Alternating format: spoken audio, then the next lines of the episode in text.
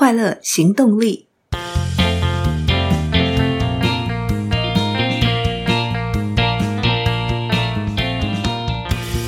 Hello， 欢迎收听快乐行动力，这是一个学习快乐、行动快乐的 podcast。我是向日葵。书会自己带好书，这是真的。上个礼拜，向日葵的女儿小坡突然从学校图书馆借了这本书回家，然后开开心心地告诉我，妈妈，你能不能在 podcast 里面分享这本书？我觉得这本书很好看，在学校图书馆里面都没有人借，书看起来好新。我其实很惊讶她会主动拿书要我分享，因为也没跟她聊过这个 podcast 我想做什么样的内容。这段时间我在家里看的书多半都是与快乐、行动、正向心理学、脑神经科学、直觉等等有关系的书。如果不是他把这本书拿给我，我根本不会知道有这本书。这本书是 Art for Thinking， 激发孩子潜能的哈佛名画思考课。当我拿起书，在手上翻了翻，心里的感觉非常复杂。一方面是很开心，他才9岁，就会自己去找一本写给老师、大人、家长们看的书，而且厚达将近300页。这让我看见他对赏画、思考以及学习的兴趣，而且他拥有一颗乐于分享的心。另一方面是觉得与这本书相见恨晚，如果再早几年看到这本书，可以透过这样的方法引导小孩看画、欣赏画与思考，该有多好。翻到后面我才知道，原来这本书真的很新，是今年11月才出版的书。是我自己想太多，但真的很高兴出版了这本书。我觉得它非常适合家里有幼稚园或小学生的家长阅读参考。它的作者是李怡珍，是艺书乐读的创办人兼讲师，艺术的艺，书本的书，乐趣的乐，读书的读。他原本是一位外商的高阶主管，后来为了自己学龄前的孩子艺术感知启蒙，在2016年他成立了 Seymour Art 公司，致力于推动家长与学龄前的孩子共同赏析名画的体验。在2020年他完成了美国国家艺廊与哈佛大学共同合作的艺术的思辨课程，是全球第1100位之内，也是台湾首位获得认证合格的讲师，并期许自己能够持续的以哈佛大学教育研究所赏识思维思考系统的亚太区终身倡议者的身份，持续推动赏识思维教学。首先，我们先来了解一下什么是赏识思维 Artful Thinking。 它起源于哈佛大学教育研究所的零点计划。 Artful 是运用符号的意思，指的是使用图像与艺术符号、言语、文字、数理跟肢体、科技、媒体、艺术的结合，重点在专注眼脑连结的锻炼。 Artful 不是，也不只是艺术知识的传递、技巧的操练或劳作的时间。 Thinking 则指的是思维，是20种视觉思考的路径，也是自我精进与觉察，是审美感知、理解、分析以及判断的能力，善用多元媒介与形式去传达思想，体会生命与艺术文化的关系与价值，增进多元的观点。 Thinking 不是由老师去独白，也不是纯粹的知识传递，单一见解的提供，也不是演算法。 Artful Thinking 的重点在于深思熟虑的观看，也就是 slow looking。哈佛大学教育研究所教授莎莉·蒂什曼认为，深思熟虑的观看是现代人快速浏览的重要制衡机制。我想我们在看非常多的社群软体，许多的短影音、短影片、碎片化的资讯无所不在，这让我们在看很多资讯的时候，都很容易太快速的下判断，太快速的认定我们所看到的内容，并提出自己的立场与观点。如果没有经过刻意练习，在事事讲求效率的现在，深思熟虑的观看似乎变成一种非常奢侈的行为，也会让我们容易忽略掉非常多细节，另外，赏识思维还有两个重点，一个是以学生为主体，既然是激发孩子的潜能，就不会是由老师或家长一直单向的去教授教育艺术相关的知识，而是作为一个引导者，带领孩子去练习思考，并等待他回应。最后一个重点是观察本身先于知识，也就是说，重点在观察的行为本身，究竟看出了什么，而不是艺术知识本身。为什么赏识思维很重要呢？我们的视觉神经跟智能其实不经过锻炼就会萎缩。在作者带领许多孩子进行相关课程的时候，会很明显的发现，孩子们在赏画的时候能够观察到的细节其实比大人还要多。这让我想起《别让大脑不开心》那本书，作者所提到，孩童时期脑神经元快速发展各式各样的连结，所有外界对他而言的新鲜事都会发展成脑神经的连结跟刺激，但是在青少年的时候，那些无效的连结就会被删减掉一半。大脑自己进行神经元去无存菁的过程，但大脑判断没有用的神经连结，真的就没有用吗？也许是因为我们并没有被引导去用，学习去用，以至于大脑认为这是没有用的神经连结，把它删掉了。如果我们能尽早引导孩子，透过 Artful Thinking 赏识思维，锻炼眼睛与脑的连结，相信对他们未来的思考与思辨能力都会非常有帮助。而且在这什么都讲求 AI 与自动化的时代，人工智能与大数据成为显学，机器能执行的重复性工作都将被取代。我们更应该用另一种 AI Aesthetic Intelligence 美学智能，与孩子一起透过 Artful Thinking 提升思考能力以及美学素养，看艺术学思考。赏识思维的优点在于操作简单有效率，只要定义单一思考秉性与单一思考路径，并且加以练习，就能得到成效。什么是思考秉性呢？秉是秉公处理的秉，性是性格的性。秉性的原文是 disposition， 意思是你如何在你的行为上展现你的思考习性。而什么又是思考路径呢？思考路径指的是在对应的思考秉性下实际操作的方法。至于名画，就是练习赏识思维的工具了。只要选定一个思考秉性，一条思考路径，一幅名画，再搭配深思熟虑的观看，就能够帮助孩子锻炼眼睛与大脑的连结，让家长与孩子，老师与学生开启更深度的对话。这样说可能还是不够具体，我们先进一步来谈谈思考秉性。思考秉性起源于1994年哈佛零点计划的负责人大卫·伯金斯所出的书看画10分钟，练出孩子的竞争力。这本书中所提出的概念，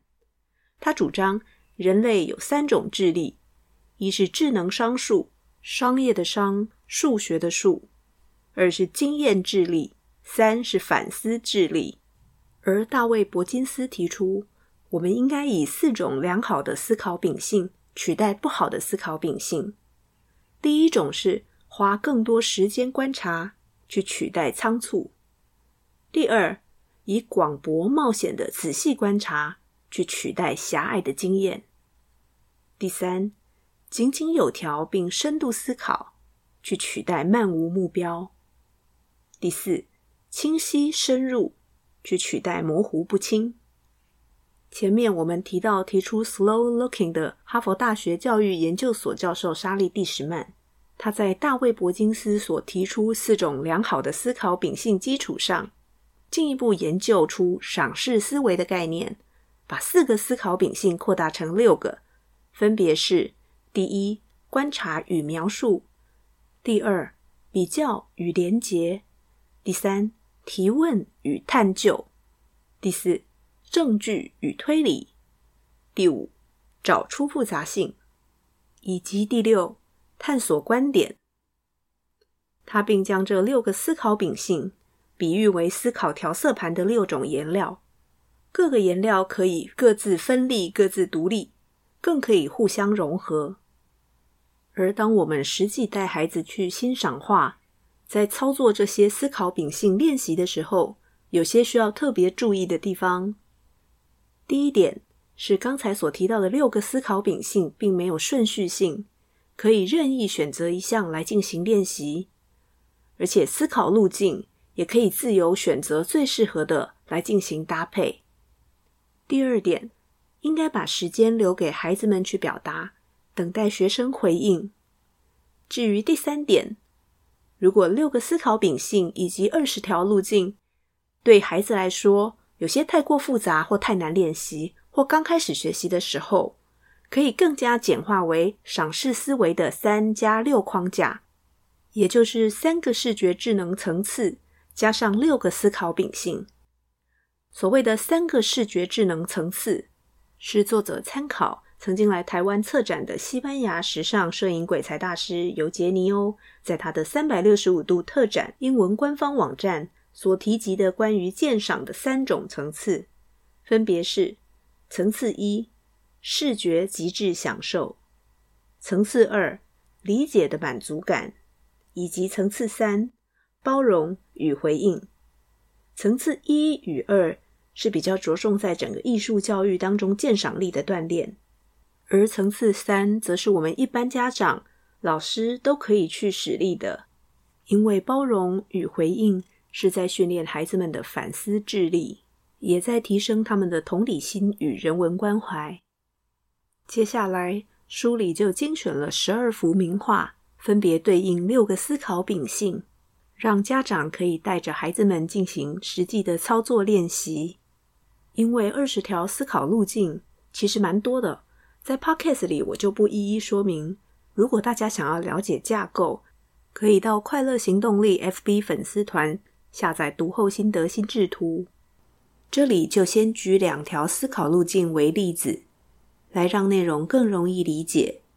比方以思考秉性1观察与描述底下对应的思考路径，其中1条路径是颜色、形状、线条，指的是去观察这幅画的颜色、形状与线条。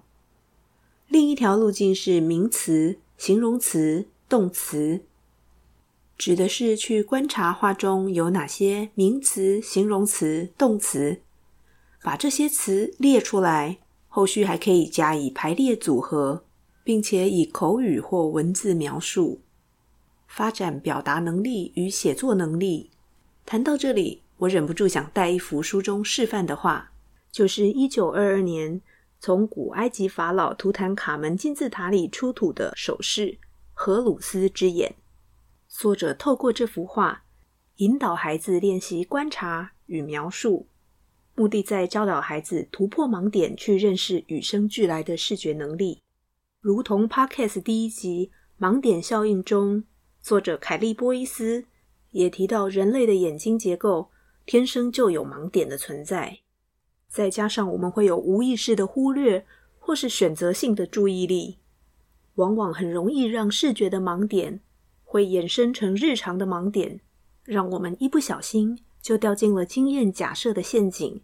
以及透过经验来解释。我们的眼睛捕捉到讯息，透过视神经传送到大脑，无论是视神经的相关讯息传递处理，